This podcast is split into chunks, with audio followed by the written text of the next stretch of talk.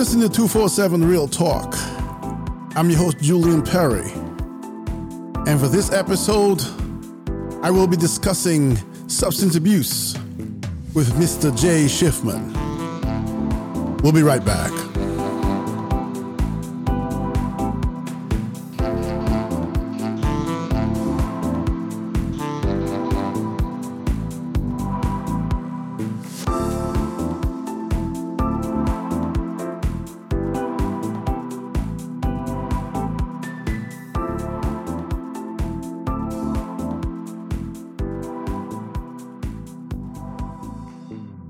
Good evening, Jay. Welcome to the show. Thank you for being here on 247 Real Talk. Well, thank you so much for, for having me. It's a delight to talk to you. Yes, this should be a great conversation. Um, especially as I was reflecting on uh, on our podcast recording, I was thinking about the times that we're in right now with pandemic and all the stresses that uh, people individually and as you know are, are facing and are struggling with. And um, i thought about your situation and so my first question will be to ask you to you know give us a general idea. Tell me and my audience about your struggles with substance abuse and misuse. Yeah so uh, uh you know that is a great context for this. You know i i am about uh, well, I celebrated 10 years in recovery this spring. Uh, and I, I have, I just feel so strongly for those who are either new into recovery or currently struggling or, or are, are maybe struggling with relapse at the moment. Um, because th- we are going through something that none of us was, was prepared for. And even those of us who, who dedicate ourselves to our mental health the way that I do every day, it's been a tough time, and and I just have so much empathy uh, for for people who are struggling in that respect, and I hope that you know they are forgiving themselves uh, for uh, any sort of of relapse or, or, or, struggle in that respect because it's so difficult. Okay, you know, I I, I personally come to this um, in a very uh, different way than than the way that we we hear a lot on the news or you know in stories. Um, and, and, I like to joke that I, am not the Nancy Reagan just say no kid. I, I didn't start misusing substances uh, after a friend passed me a joint underneath the bleachers in seventh grade gym class. You know that that wasn't my story in the least bit. I was diagnosed with ADHD as a preteen, and um, this was the 90s when the uh, number of children in the U.S. who were diagnosed with this you know, particular disorder uh, went. It, it, grew by over uh, 16. I'm sorry, 1.6 million in 10 years. And, and, you know, at the time, the drug companies were churning out new medications as fast as uh, they could, and you know, I, I was put on a lot of these and um, there were side effects. They knew that. And, and, I think those are acted on more now. But at the time, um, unfortunately, my particular predicament was that I was a, you know, a guy going through puberty. And we all remember what that was like. Uh, I was on high levels of chemicals and I also had some underlying issues of mental health. Uh, I've, I've had depression and anxiety my whole life. I struggle with OCD, and so all of this combined to to put me in a pretty uh, unfortunate situation. And, and sadly for me, my therapist saw all that and decided that what was going on was I actually had a worse mental health condition, uh, one that he labeled bipolar disorder, and he started treating me for that. So by my early 20s, I'm on five or six different medications every day, and I'm misusing every single one of them uh, severely. And I end up giving up. I, I lost all hope, and I attempted suicide twice. I overdosed. I spent three weeks in a lockdown facility and three months in a long term care facility, what we used to call a mental institution. And uh, finally decided there that you know, I've been misdiagnosed and I, I wanted to get off the medication and see who I was without this medication in my system.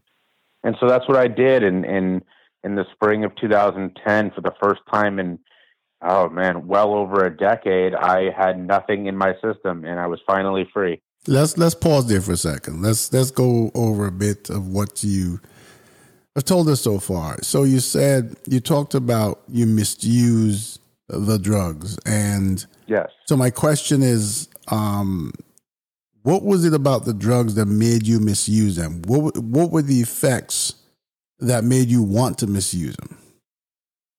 Yeah, that's a wonderful question. Uh, so essentially, you know, I was struggling. I freely admit that. And taking these medications as they were recommended really wasn't doing anything positive for me, or, th- or so I felt. But when I took them at higher levels, I found positives in the use. Um, so one of the particular drugs that I was prescribed is a anti um, uh, anxiety medication um, that that at the levels I was prescribed really wasn't doing a lot for me. But when I took it at higher levels, uh, it, it really it, it relaxed me. It took away all the anxiety. And to put it more simply, I found that if I took these drugs at higher levels, it allowed me to be comfortable, to be happy. Okay, so um, you know, I, I, mean, I don't know a lot about this, and I know many of my audience members won't either. So this is really interesting because, for instance, if I go to the pharmacy for any medication that's prescribed, let's say hypothetically it's a tablet a day, just for, to make the math easy, I'd get thirty tablets.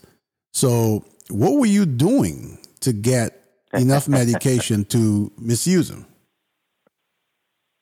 Man, I'm I'm gonna blow your mind, your listeners' minds here, real quick. You know what I was doing? I was telling my therapist I needed more. That's it. That's all it took. I would go to the, the pharmacy, you know, Walgreens, CVS, wherever the case is.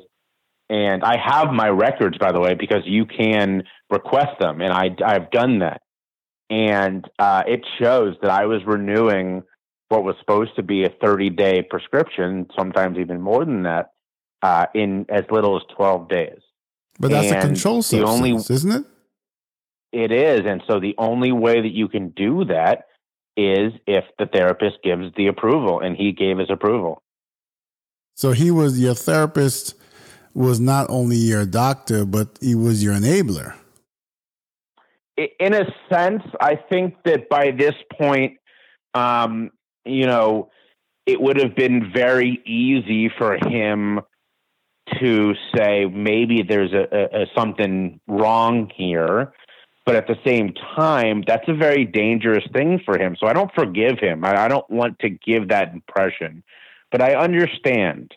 I understand that for him to take a step back and say, I've clearly over medicated this child at this point into having a serious dependency, both physically and mentally, on these medications. That is a thing that I honestly do not believe that this man was capable of.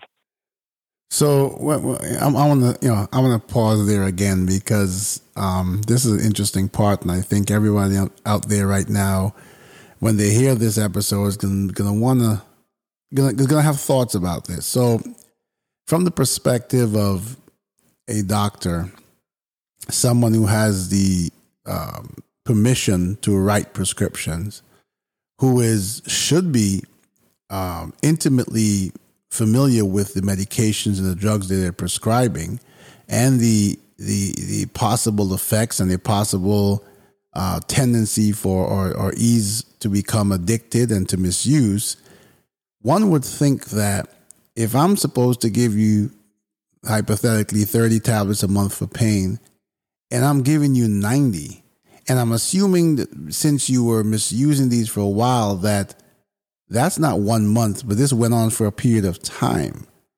Um, you know, I, I mean, I was not in your shoes. None of us are as we listen to your story. But from the perspective of thinking about a doctor, uh, we've heard of cases recently where many doctors have done things like that. I mean, I can think of some of the famous ones like Michael Jackson and all these other people who got different drugs that that were being overprescribed. One would think that the doctor is well aware of the risks. Yeah, so there's a couple answers to that. Number one, so again, I want to make it very clear I'm not an apologist on this. I don't think uh, that it's okay if you overprescribe somebody.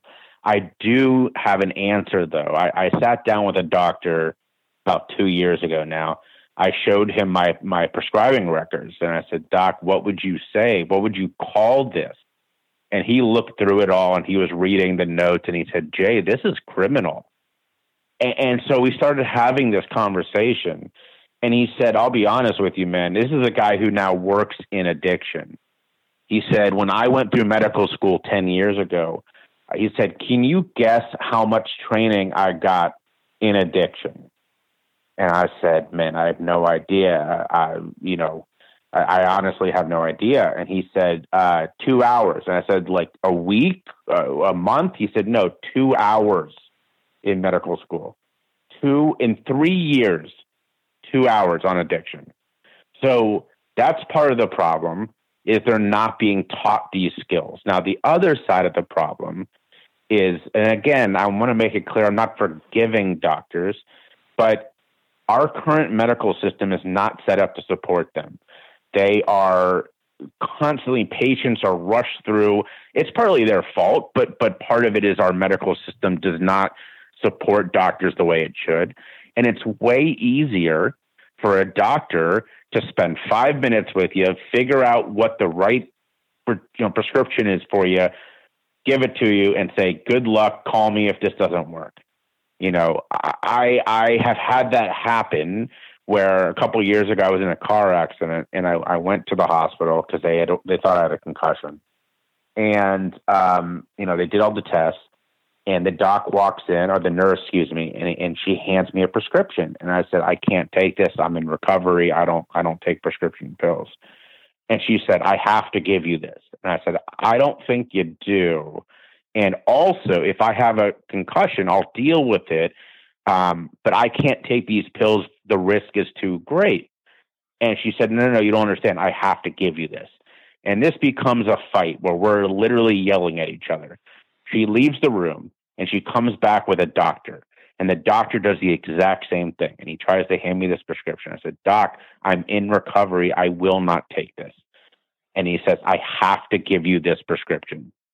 So he puts it in my hands and i tear it up in front of him and he looks at me and says you know what? Fuck it. I don't care. I gave you the prescription. I've done my job. And he walks out of the room. So that's a big part of the problem is an over reliance on the medication. But the other side is we're just not supporting our doctors the way we should be. Well, yeah, okay. Um, understanding that though, um, I think about my interaction with my own doctor and how careful he is. And he's been my doctor for over, I don't know, probably 18, 20 years. And even to this day, when I you know, when I speak to him about something, he says, "Okay, we need to give you some medication or something." He he painstakingly looks at my history, and he will not. You know, he's he's if he has to give something that's a controlled substance to treat something specifically, he makes sure there are limited amount of tablets and there are no refills. You know, and and that sort of thing. So um, that's surprising, but be that as it may I wanna I don't want to digress too much from your struggles. So there's a point where you said you committed you are or attempted suicide. What was it like living with because you know you said you had depression, anxiety, OCD during that dark period? What was it like? Yeah, so you know, people have asked sort of when I said that I had side effects, what does that mean? And and I think these chemicals that I was on, that first for the uh, ADHD and eventually for bi- for bipolar disorder, what they were doing was throwing gasoline on the fires that I already had in me. We all have something, right? We've learned now. You know, it was it, for the longest time we thought of mental health as black and white. Either you you were mentally healthy or you had mental illness that's not the way it's thought of anymore. Now it's a spectrum, and wherever you are on the spectrum is different things. And you know, we all have something. And for me, that's depression, anxiety, OCD. So throwing these chemicals into my brain was like throwing fire, you know, gasoline on this fire. As an adult who's not on any of these uh, medications at the, at the moment, I'm able to manage these things. Now, I'm, not perfect, and I would never say I was, uh, but I will say that I'm able to manage them better than I was when I was on the medication. At the time, the reason things got so bad for me was that at this point, over half a decade, I had been told that I had a very serious issue of mental health that we call bipolar disorder. And I was put on every medication. You know, I was tried on seven, eight, nine different things, and nothing helped. And not only that, things were, uh, were for me were getting worse. And so it's kind of understandable to say, all right, if that's your reality, you know, it's easy to see why at some point I would hit a tipping point and decide, you know what, this is my life. It's pretty horrible. And according to this doctor that I trust, it's not getting better. This is my life now. Uh, and that's where I was at the time. Okay, so um, more specifically, and if you're okay in, in recounting it, and I and I think this is important because and I'm only stressing my next question because it seems like I, I get the extra TV uh, email every day and you know what celebrities are doing, blah blah. And it seems like for the longest while, you know, every other day, at least twice a week, there is some you know blob in there about some celebrity committing suicide, and we don't recognize that even the most famous people with with with you know millions of dollars go through the same thing that that substance abuse and mental health issues do not discriminate. So tell us a little bit about the time when you hit that low for uh, and wanted to or tried to commit suicide and what that was like, uh, including what stopped you or what saved you.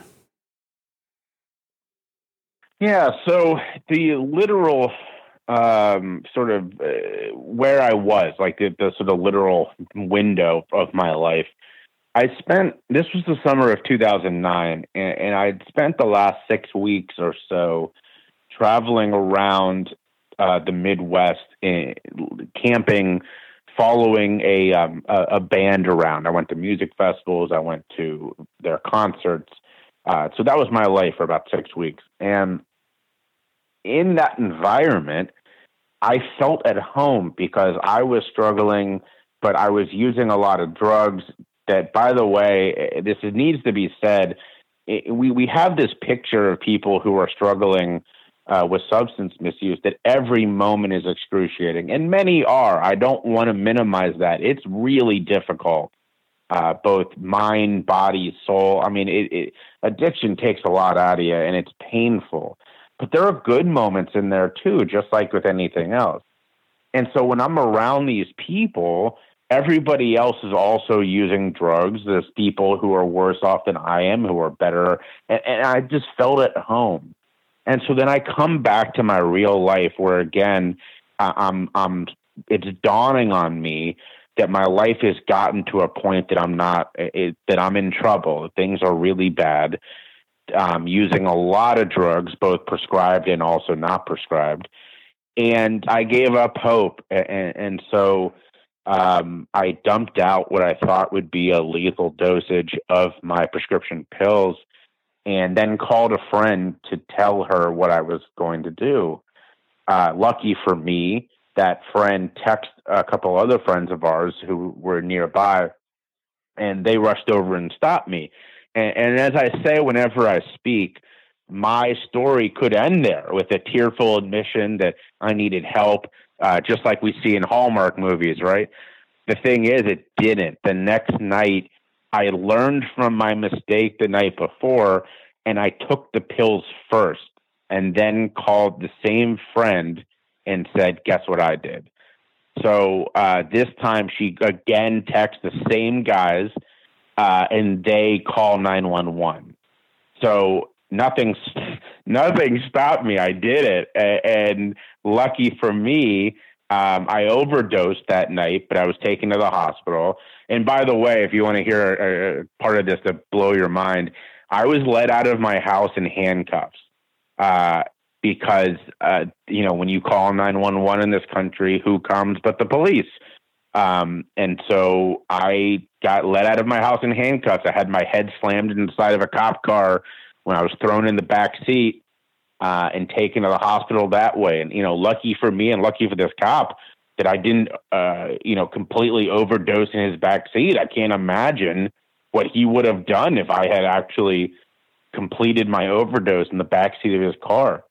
But he took me to the hospital, and um, they uh, they monitored me that night, and the next day I came to in a lockdown unit.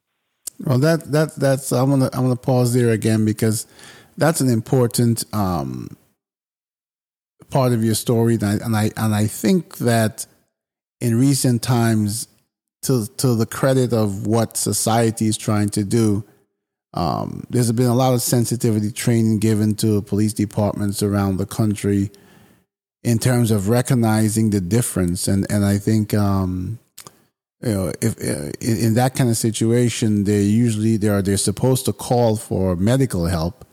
And when the medical help gets there, ambulance, um, they're actually in charge of the scene, not the police officer. Once it's been deemed that this person, you know, is is in is in OD or or, or, or along the path to OD. But I can understand back then um, unfortunately, you know, and I'm sure that sense that insensitivity still exists today, but I can understand, you know, to them having to come out there for this call and looking at you and seeing, oh, this guy took a bunch of pills.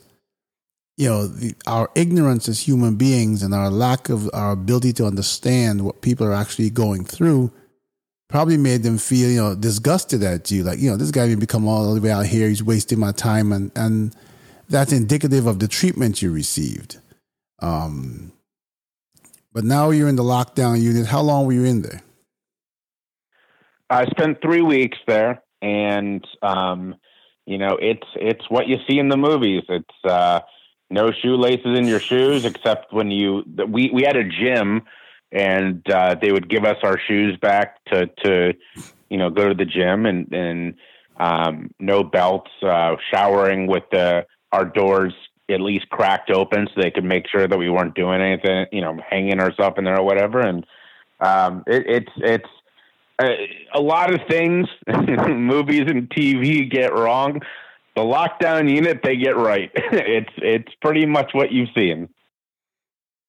Okay, so you is that the it was that your only bout with uh, suicide, or you know, did it happen again? No, that was my only. That was it. Um, you know, after that, I, I sort of had lost the ability to have a say in my life anymore. So um, I, I was I, I was in the lockdown unit for three weeks and uh, was finally discharged to my parents' care, who then turned around very shortly afterwards and sent me to the long term care facility. And um, you know that is a whole as they say, a whole nother story. Okay, so before we get to that part, and we can touch on that a bit, um, as you reflect on this journey, as we're having this conversation, you know, you know, we always say hindsight is twenty twenty. So, in hindsight, what were some of the red flags that you saw that you know you'd like to tell those going through the same struggle that they should be aware of? Yeah, so there's there's a couple of lessons that I always uh, advocate on whenever I get interviewed, whenever I speak, whenever whatever the case is. And number one is never be afraid to ask for a second opinion. I, I give the example that my aunt, who is currently battling cancer, and every step of the way, she and her partner and uh, in some cases, my mother, her, her sister, and others in her life have gone with her to multiple doctors. Right, the do- Doctor A recommends you know surgery, and so they go to Doctor B, they go to Doctor C, they go to Doctor, and then they get she gets the best care because she's making sure that people agree with everyone else's opinion. That doesn't happen in the mental health community. And still, that is still the case If Dr. A says you have bipolar, well, then by God, you have bipolar. And we need to change that. We need to change this idea that a, a, label, as serious as that is, which, by the way, giving somebody the label of bipolar is essentially, I mean, that's as serious as saying to someone they have cancer. And yet nobody ever goes, wow, doc, that's, that's heavy stuff, man. I, I appreciate that. I'm going to go get a second opinion. That just doesn't happen. And so that's number one. I wish I had gotten a second opinion because who knows? My story could be completely different if I had done that. Uh, so that's number one. And number two is just a, a plea to everybody listening. There is somebody in your life who wants to listen. I guarantee you there is. Uh, and look, I know because I was there. When you're in that situation like I was, you alienate pretty much everybody in your life. So, so don't don't think that I don't know. But there were still people there in my life. I just never reached out for help please reach out. And I always say this whenever I speak, whenever I'm interviewed. If you truly do not believe there's anybody in your life, call me. Reach out to me at my website, reach out to me on social media. Let's chat because, as we say in this business, I would rather spend two hours talking to you today than two hours attending your funeral tomorrow. Yes, absolutely. Yes. And then I'll, I will at this point, you know, let everyone know that on the episode when this episode airs in the body of the episode and on the website there will be your information your website etc so they can do exactly that and reach out to you because that's what this podcast is all about empowering and sharing information and you know giving first chances to some people second chances to others and whatever they need by hearing someone else's story to know that they're not alone that their their struggle is not unique and there's someone else in the universe who's going through the same thing who has who has won the battle and is there to give them support. So that's really important. Um and reading about a little bit about you you know you you you talk about choosing your struggle. What do you mean by that yeah so choose your struggle is my hashtag it's my the name of my business it's the name of my podcast. Essentially, it boils down to this. When I was at my worst, this period we're talking about, I didn't get to choose what I was struggling for every day. My struggle was chosen for me by my circumstance. And that struggle was to avoid withdrawals, right? Which I didn't do successfully most of the time. You know, uh, I got to know the floor of my bathroom very well. Uh, my struggle was to get off the couch and just be a person that day. So those aren't those aren't good struggles, you know. Nobody is choosing those struggles. But now that I'm in recovery, I get to choose what I'm going to struggle for every day. And my choice is this. My choice is advocating for an end to stigma around issues of mental health and substance misuse. My choice is for advocating for those who need the help to get the help they deserve. But what I impose on those who who listen to me speak, uh, the people that I coach, is make sure you're making that choice for yourself. Right? We live in this environment that too many people aren't getting to choose. Whether it's that you know mom or dad decided you're going to be a doctor, and so now here you are, you're a doctor, or whatever the case is, you will never find that personal fulfillment if you're not making that choice.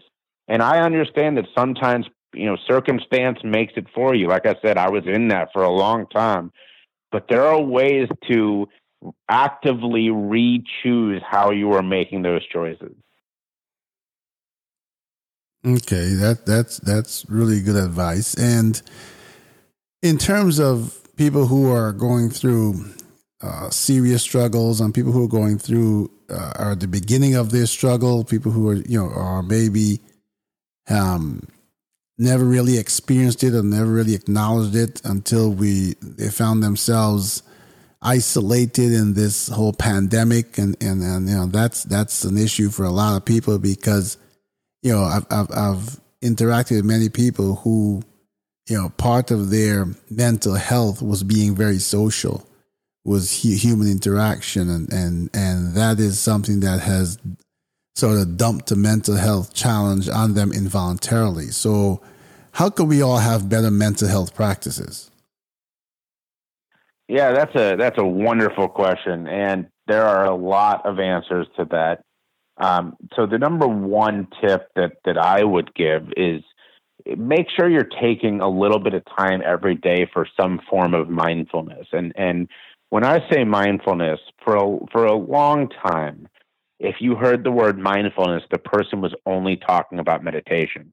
Now, don't get me wrong, meditation is wonderful, and a lot of people are advocates of it, and it, and it can be really helpful. It's not the only way to practice mindfulness, and in fact, it's a pretty difficult way to, to practice mindfulness. So there are a lot of other techniques. You can find this pretty easily by searching on Google. Uh, things as easily as journaling, um, you know, as, as, taking a walk and being present with your your uh, current situation. These are different ways to practice mindfulness that are much more attainable to the average person than learning to meditate. Uh, so that's number one. Number two, this is going to sound ridiculous, but it's the I, I, it's like the number one tip for mental health practitioners. Make sure you're getting enough sleep.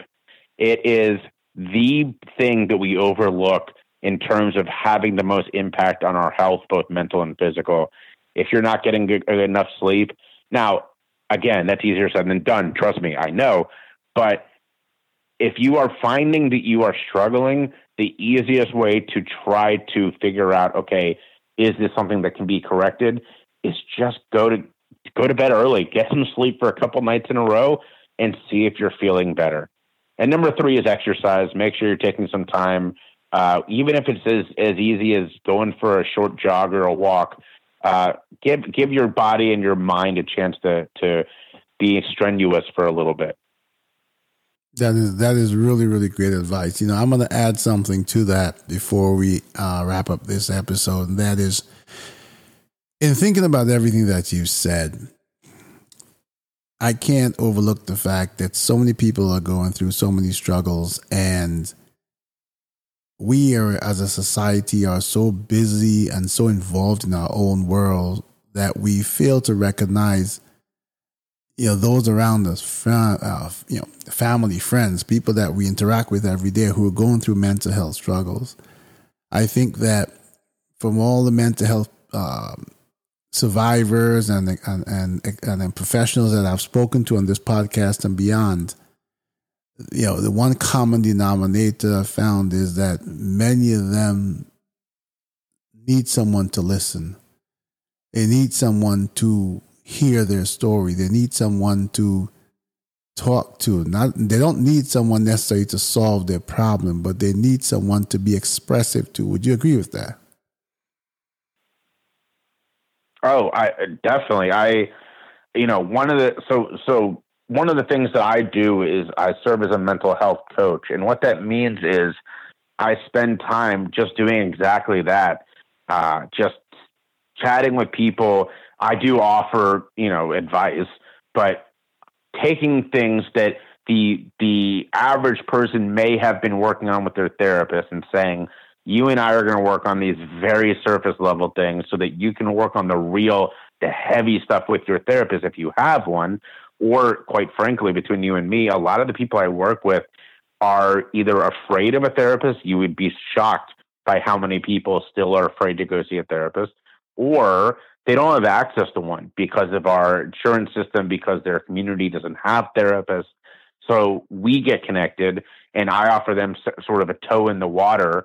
And, and then some of them end up going to see a therapist, which is wonderful. There is no bigger success for me than if I've worked with someone and then they go see a therapist. That makes me so happy.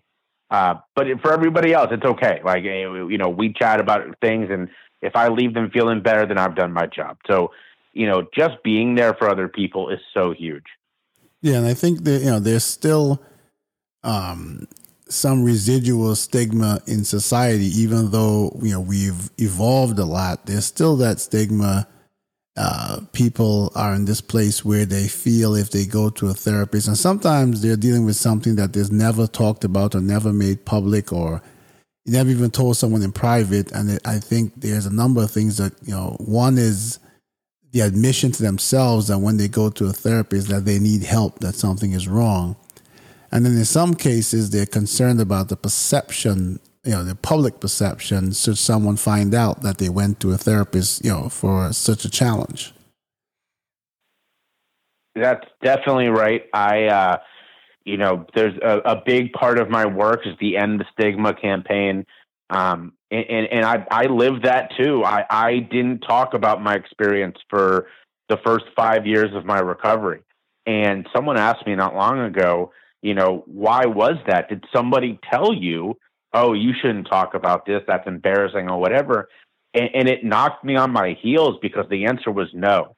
Nobody had ever told me this is a thing you shouldn't talk about. I had just internalized that from the society we live in, and, and I had bought into that that that stigma. And, and, so now a lot of what I do is this sort of conversation.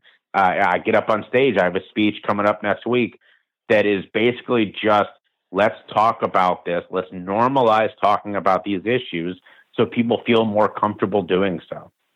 That is that is that is you know fantastic. That is great work that you're doing. It's something that we walk around each day taking for granted and don't we don't realize you know at, at different levels. There's so many of us, so many human beings, so many of the human population that are struggling with mental health at one you know level or the other. So I thank you for this message to my audience. I thank you for the information. I want to let everyone know that as I said, as I mentioned before, in the body of the episode when it airs and on the website, um, you'll be able to find Jay's information if you need to reach out to him. And if you feel that you need to, please do because it is, you know, it is important that we find people in common ground to help us through the struggles of life. We do not have to go through it alone.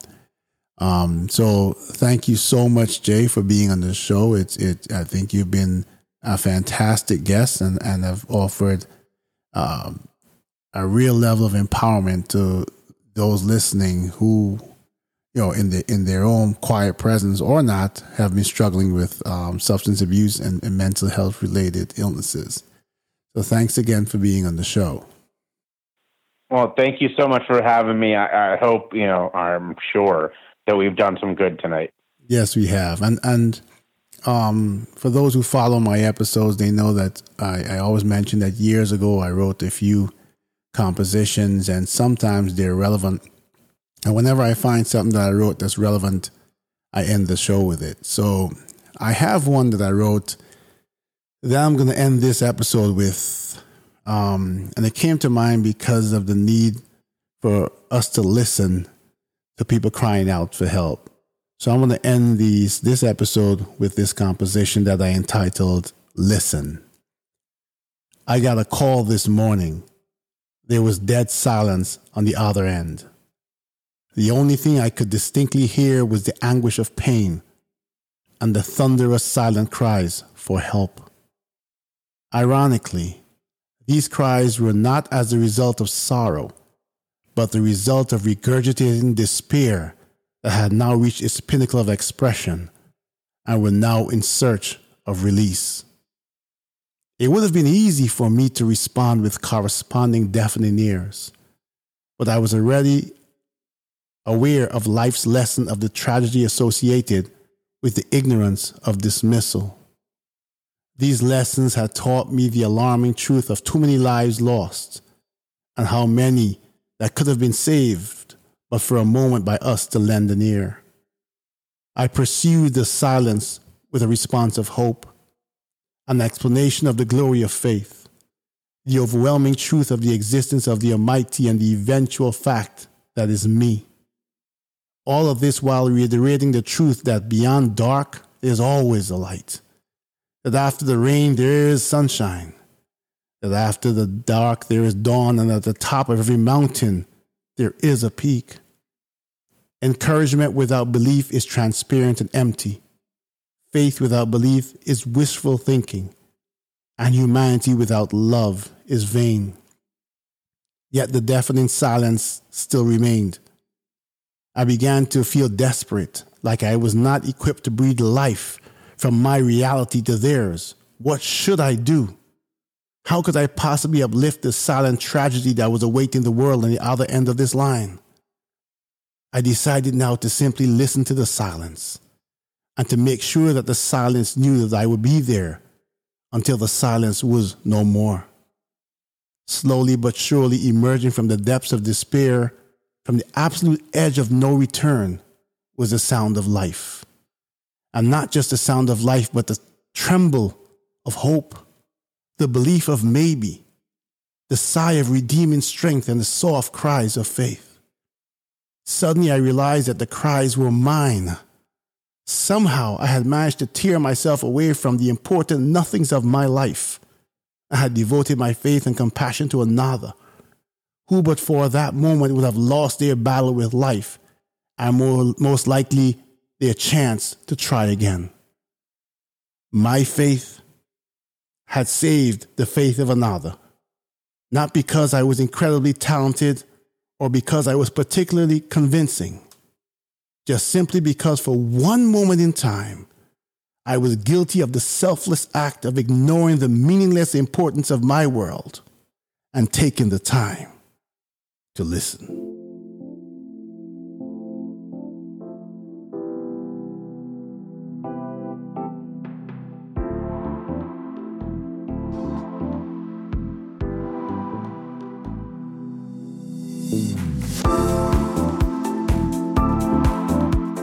Say a very special thank you to my guest, Jay Schiffman, for joining me for this episode and for sharing such an important experience, something that's so relevant in our world today. I also want to thank my audience and my supporters for your continued support of 247 Real Talk. Reminding you that you can listen to every and all episode on your favorite epi- uh, podcast app. Or you can head over to the website at www.247realtalk.net. If you'd like to leave me a message or if you'd like to be a guest on the show, you can email me at podcast at 247realtalk.net. That's podcast at 247realtalk.net. Until the next time, do take care of yourselves and each other.